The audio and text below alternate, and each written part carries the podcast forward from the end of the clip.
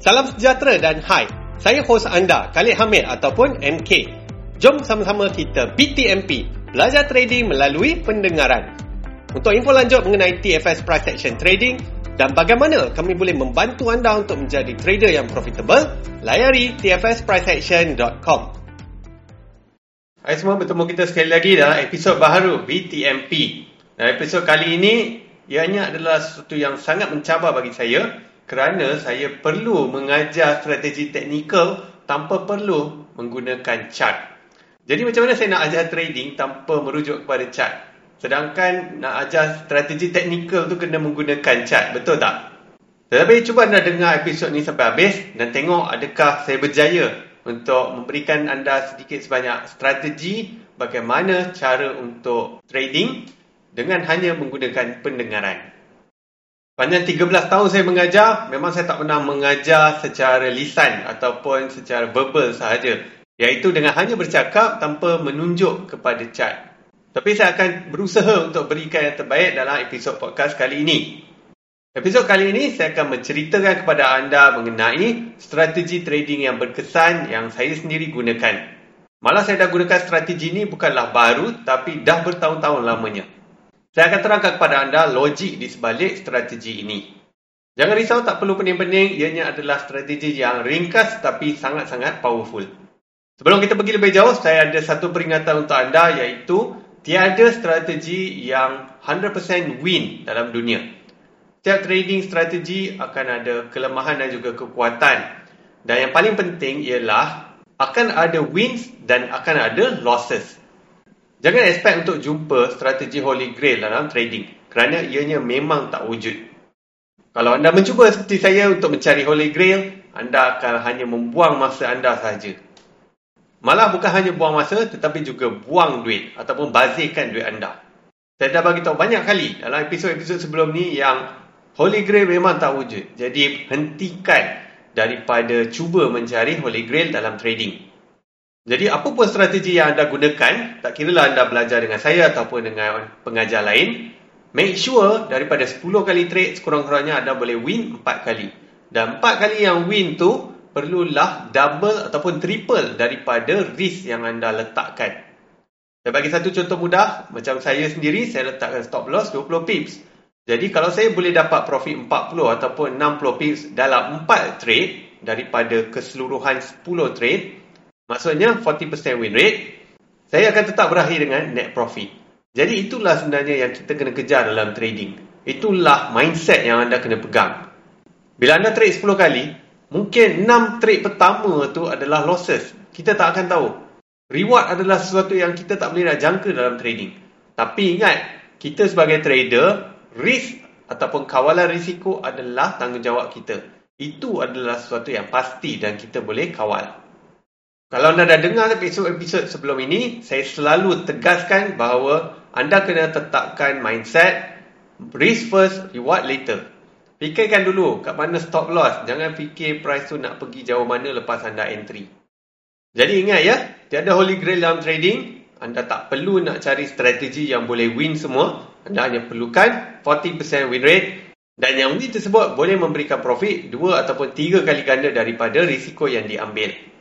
Sekarang kita pergi kepada strategi trading yang saya gunakan dan saya nak ajarkan ataupun sampaikan kepada anda. Iaitu strateginya adalah buy bila harga makin naik ataupun sell bila harga makin turun.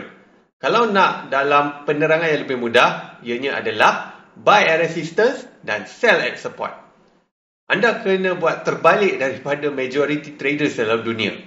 Majority dalam traders, dia buat apa? Dia akan cuba tangkap buy serendah yang mungkin iaitu buy at support. Dan kemudian kalau nak sell, dia nak cari pucuk tu dia nak sell. So itu adalah sell at resistance. Kita jangan buat macam tu. Kalau anda nak jadi trader yang lebih profitable, buat macam yang saya cakap. Okay, buy at resistance, sell at support. Tentu ada tertanya-tanya, kenapa? Okay, jadi dalam episod kali ini saya akan terangkan kenapa. Sekarang ni saya nak anda bayangkan market tengah dalam keadaan menaik. Jadi dia naik, naik, naik, naik. Dan kemudian dia pun mula turun, turun, turun, turun. Jadi anda boleh nampak tak yang daripada naik kemudian dia bertukar menjadi turun. So inilah yang dipanggil sebagai retracement. Dan bila dia membuat retracement, anda boleh nampak adanya bentuk seperti A ataupun macam dia naik dan kemudian turun. Jadi itu adalah apa yang dipanggil sebagai TNP ataupun turning point. Turning point ini juga boleh digantikan dengan istilah resistance. So itu kalau dalam keadaan menaik. Kalau dalam keadaan menurun, price turun, turun, turun, turun. Lepas tu dia naik, naik, naik, naik. Jadi point di mana dia bertukar arah itulah yang dikenali sebagai support ataupun TNP. Saya lebih suka gunakan istilah TNP sebab ada orang yang keliru. Mana satu resistant, mana satu support. Jadi bila gunakan satu istilah universal iaitu TNP, jadi mereka dah tak perlu nak keliru lagi. Okey, lepas price memulakan retracement, kita ambil contoh yang buy tadi semula. Bilakah yang kita akan buy? Ramai traders yang akan terus buy. Sebab apa? Sebab sebelum tu bullish wave. Jadi mereka expect yang bullish wave tu akan berterusan lepas price membuat retracement. Jadi bila price retrace, retrace, retrace, mereka pun buy. Ada orang tu bila price turun lagi, dia tambah lagi buy. Bila makin turun, dia tambah, tambah, tambah lagi buy. So jangan buat macam tu. Itu adalah satu strategi yang salah. Even kalau anda tak layer ataupun tak masuk entry banyak macam tu pun, itu still lagi berisiko tinggi. Jadi macam mana anda nak rendahkan risiko anda? Baiklah, strategi dia macam yang saya cakap tadi. Buy bila harga makin naik ataupun buy at resistance. Anda kena tunggu bila price membuat reversal, dia tukar arah dan kembali naik ke paras TNP ataupun resistance tadi. Kalau anda buy dekat kawasan tersebut, maka potensi untuk anda meraih profit adalah lebih cerah dan lebih mudah. Di sini saya nak tegaskan kenapa dan saya nak anda dengar betul-betul. Jawapannya ialah sebab bila market berjaya kembali ke paras resistance sebelum itu, itu bermakna yang buying momentum ataupun buyers dalam market semakin dominan dan menguat. Jadi bila mereka menguat, market ni size dia adalah 7.5 trilion. Kita yang bermodal kecil, janganlah pergi lawan mereka. Bila market pick up dan naik semula ke resistance, itu menunjukkan yang buyers masih lagi ramai dan kuat dalam market. So apa perlu kita buat adalah go with the flow.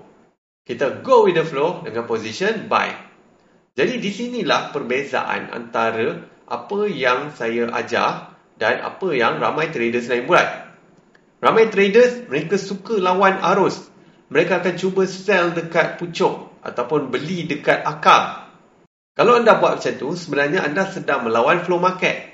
Cuba anda bayangkan macam ni, market tengah naik. Maksudnya, market 7.5 trilion ni ramai tengah buy ramai buyers dalam market. Kita pula seorang-seorang nak jadi hero, pergi cuba turunkan market daripada atas. Anda rasa siapa menang? so, tak perlulah anda jawab soalan tu. Sebab jawapannya, dah tentulah yang buy tadi tu menang. Sebab mereka ramai berbanding dengan kita yang cuba melawan mereka. Of course, kita akan kalah. Dan itulah punca saya rugi banyak sebelum ni. Okey, mula-mula saya trading, saya gunakan pendekatan macam tu. Saya sentiasa akan cuba lawan arus market. Sebab apa? Sebab saya nak jadi hero. Saya nak tunjuk lagak pada orang ramai. Saya nak tunjuk, wow, saya dah berjaya dapat entry dekat pucuk. Tapi itu semua hanyalah kosmetik ataupun sekadar luaran saja. Nampak macam gempak. Tapi 10 ataupun 20 trade sebelum tu saya dah pun rugi ataupun bakar banyak duit. Tapi biasalah, semua tu orang tak tahu kan. Jadi ingat, bila anda trade mengikut arus, anda akan boleh mendapat profit dengan lebih mudah. Saya nak bagi satu lagi tips power dekat sini. Kalau price turun balik, okay, dia dah pergi sekali dekat TNP, okay, dia retrace, lepas tu dia datang balik kali kedua, dan kemudian sekali lagi dia retrace. Ha, inilah yang saya panggil sebagai multiple retest zone ataupun MRZ. Bila ada MRZ, inilah favorite setup saya. Saya akan biarkan price retrace dan bila muncul reversal signal. Contohnya macam bullish engulfing, hammer dan sebagainya, barulah saya akan mulakan entry buy. Kalau saya buy dekat kawasan tersebut, saya akan expect ataupun set TP saya dekat kawasan TNP tadi. Dan percayalah cakap saya, selalunya dia akan pergi lebih jauh daripada tu. Sebab tu saya tak risau dengan losses. bila saya loss, saya cuma loss 20 pips. Tapi bila saya profit, saya boleh profit dalam 60 sampai 100 pips. Inilah dia kunci kejayaan kepada traders. Dalam episod sebelum ni, saya ada terangkan dalam risk management. Anda kena risk kecil tetapi reward anda tu kena besar. Barulah anda tak perlu risau dengan apa yang bakal berlaku terhadap market. Sebab secara statistiknya anda tahu, bila trade anda menjadi, anda win lagi banyak berkali ganda daripada yang anda rugi sebelum itu. Jadi cuba kita recap balik strategi yang saya sampaikan tadi. Bila price naik, turun, benar naik, benar turun, Ha, lepas tu terbentuknya reversal signal, di situlah saya akan entry buy. Kalau untuk situasi sell, anda kena terbalikkanlah ya. Seeloknya bila anda dengar episod ni, anda cuba lukiskan pada kertas kosong apa yang saya sampaikan. Dalam strategi teknikal ada dua benda je yang kita kena cari. Yang pertama adalah arah market dan yang kedua adalah entry ataupun paras entry. Untuk arah market, macam itulah cara macam mana anda nak tentukan sama ada market dijangka naik ataupun market dijangka turun. Lepas anda dah dapat jangkaan tersebut, barulah anda fikir tentang entry. Jangan sibuk-sibuk fikir pasal entry terlebih dahulu. Sebab kalau entry anda bagus pun, tapi arah anda salah, tak ada gunanya. Jadi macam mana kita nak cari arah? Jawapannya ialah macam yang saya cakap tadi. Kita akan buy bila harga makin naik ataupun sell bila harga makin turun. Sekarang saya bagi contoh kalau sell pula. Market turun, retrace, kemudian turun sekali lagi ke paras TMP dan anda akan sell dekat kawasan tersebut. Kalau anda tak sempat sell dan kemudian price sekali lagi membuat retracement, jadi anda akan menunggu reversal signal untuk sell. Strategi ini memang keberkesanannya sangat tinggi. Sepanjang saya gunakan strategi MRZ, saya boleh katakan dengan yakin yang win rate dia tu adalah sekitar 60%. Maknanya dalam 10 kali percubaan anda akan boleh profit 6 kali daripada 10 kali. 4 kali lagi itu adalah losses. Sekarang kita pergi ataupun bercerita tentang entry pula. So entry ni macam mana? Bila dah ada arah, anda dah nampak market dijangka naik. So apa yang anda perlu tunggu seterusnya adalah apa yang dikatakan sebagai signal. So apakah signal? Signal ni adalah candlestick pattern. Kalau kita nak buy, ingat satu pepatah ni. Okay? Saya suka dengan pepatah ni yang saya cipta, iaitu HBMS. So, ia adalah akronim untuk hijau buy, merah sell. Kalau anda dah nampak market dijangka naik, anda hanya perlu tunggu signal warna hijau ataupun bullish candlestick. Janganlah anda nak buy, tapi signal yang muncul tu warna merah. So, anda sebenarnya sedang melawan arus market. Signal yang muncul perlulah seiring dengan setup yang anda nampak. Setup tu maksudnya yang anda cari arah tadilah. So, bila anda nampak arah market dijangka naik, maka anda kena tunggu untuk signal buy ataupun bullish. Sekali lagi saya nak sebutkan iaitu HBMS. Hijau buy, merah sell. Kalau nak buy, tunggu green candle. Kalau nak sell, tunggu red candle. Mudah itu sahaja. Kalau anda boleh buat benda ni secara konsisten dan berdisiplin, anda akan boleh dapat net profit lepas beberapa trade. Jangan bila market tu naik, kita pergi sell. Dan jangan bila market tu turun, kita pergi buy. Prinsip dia mudah je, iaitu go with the flow. Bila harga makin naik, kita buy. Bila harga makin turun, kita sell. Percayalah cakap saya, kalau anda go with the flow with the market, anda akan boleh profit dengan lebih mudah dan berkeyakinan. Of course, ia tidak menjamin yang semua trade akan berakhir dengan profit. Sebab ianya adalah mustahil.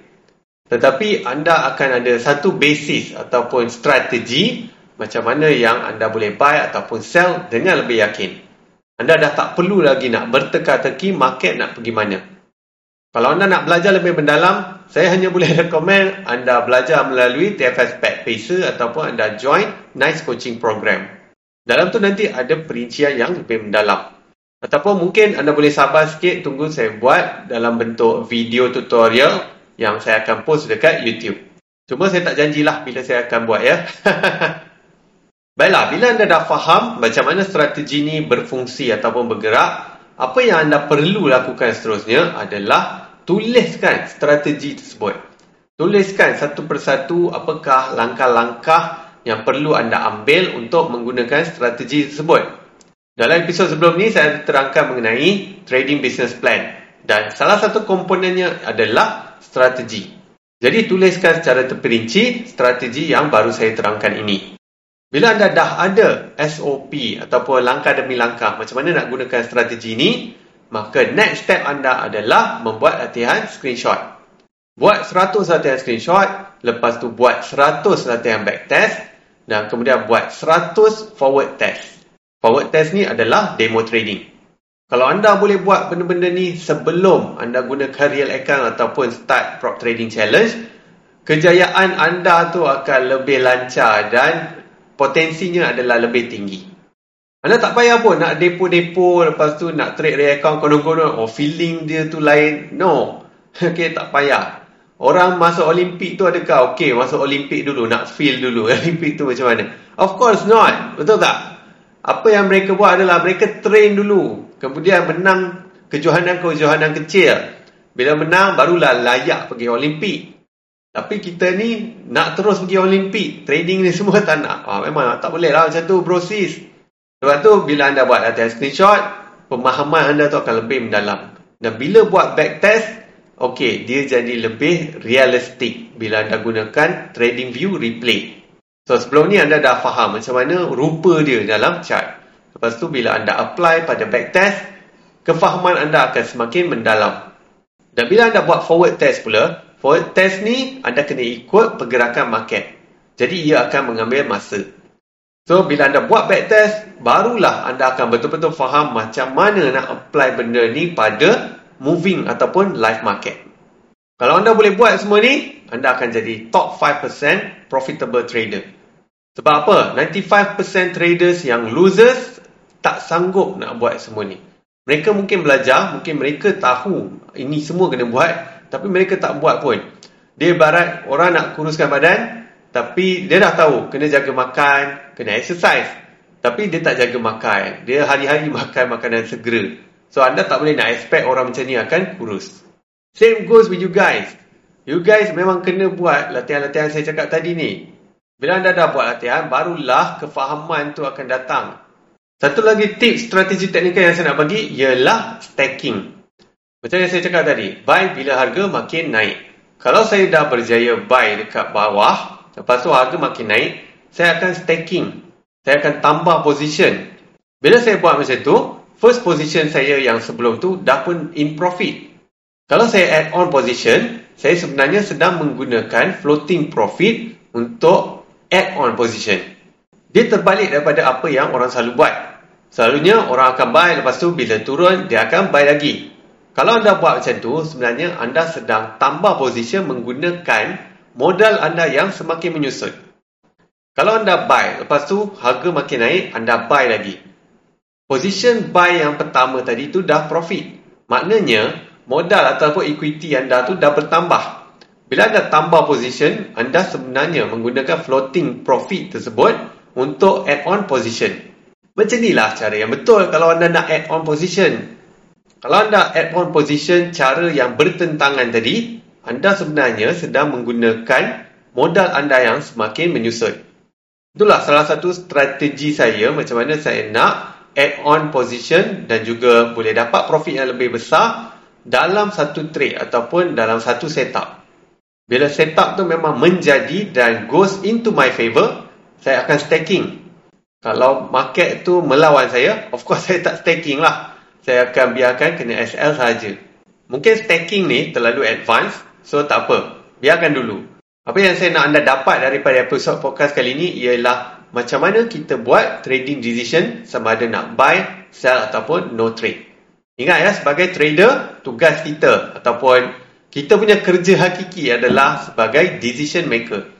Kita nak buat decision yang terbaik dan decision yang terbaik tu kenalah buat sedikit kerja iaitu analisis teknikal. Melalui analisis teknikal yang betul, anda boleh dapat decision yang tepat. Jangan gunakan strategi yang terlalu complicated. Nanti anda sendiri yang akan penat untuk buat benda ni secara berulang-ulang. Anda nak jadi trader untuk 10 ke 20 ataupun mungkin 30 tahun akan datang. Kalau anda kena baca news hari-hari, hari-hari kena baca 10 artikel berkenaan market, Of course, anda tak akan boleh bertahan lama dengan strategi seperti itu. Kalau anda dengar episod sebelum ni, saya ada bagi tahu yang saya memang tak baca langsung news.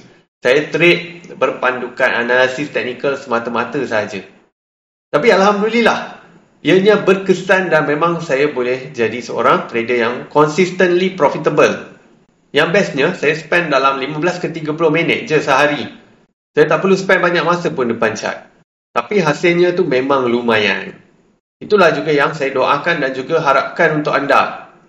Fahamkan satu strategi yang betul-betul berkesan dan simple. Sekali lagi kalau anda tanya saya, saya dah sediakan semuanya dalam panduan TFS Pacer ataupun program NICE 2. Strategi ni semua saya dah kaji dan saya dah pun perincikan segala-galanya. Anda boleh terus guna dan kemudian buat latihan, kemudian buat forward test. Ah, anda akan dapat confidence dan lepas tu barulah anda gunakan real account ataupun go through prop trading challenge. Okey, setakat itu saja yang saya dapat kongsikan untuk episod podcast kali ini. Kesimpulannya adalah go with the flow. Buy bila harga makin naik ataupun buy at resistance ataupun sell bila harga makin turun ataupun sell at support. Seterusnya untuk signal, hijau buy, merah sell. Jangan lawan arus market kerana size market terlalu besar. Kalau ramai orang buy, kita follow buy. Kalau ramai orang sell, kita follow sell. Macam mana nak tahu ramai tengah buy ke ataupun ramai tengah sell? Jawapannya mudah saja. Lihat sajalah pada analisis teknikal ataupun chart. Dan saya highly recommend anda mulakan dengan time frame 4 hour. Time frame 4 hour adalah yang paling stabil dan paling mudah dijangka pergerakannya. Saya harap episod kali ini dapat memberikan anda pencerahan yang lebih baik mengenai strategi trading yang berkesan dalam market. Cuba anda ambil pen dan juga kertas dan lukiskan apa yang saya terangkan sebelum ni. Saya percaya anda boleh dapat pemahaman dan juga gambaran yang lebih baik. Akhir kata, jangan jadi macam majority losers yang lain. Kita kena buat latihan macam yang saya terangkan dan kita kena go with the flow.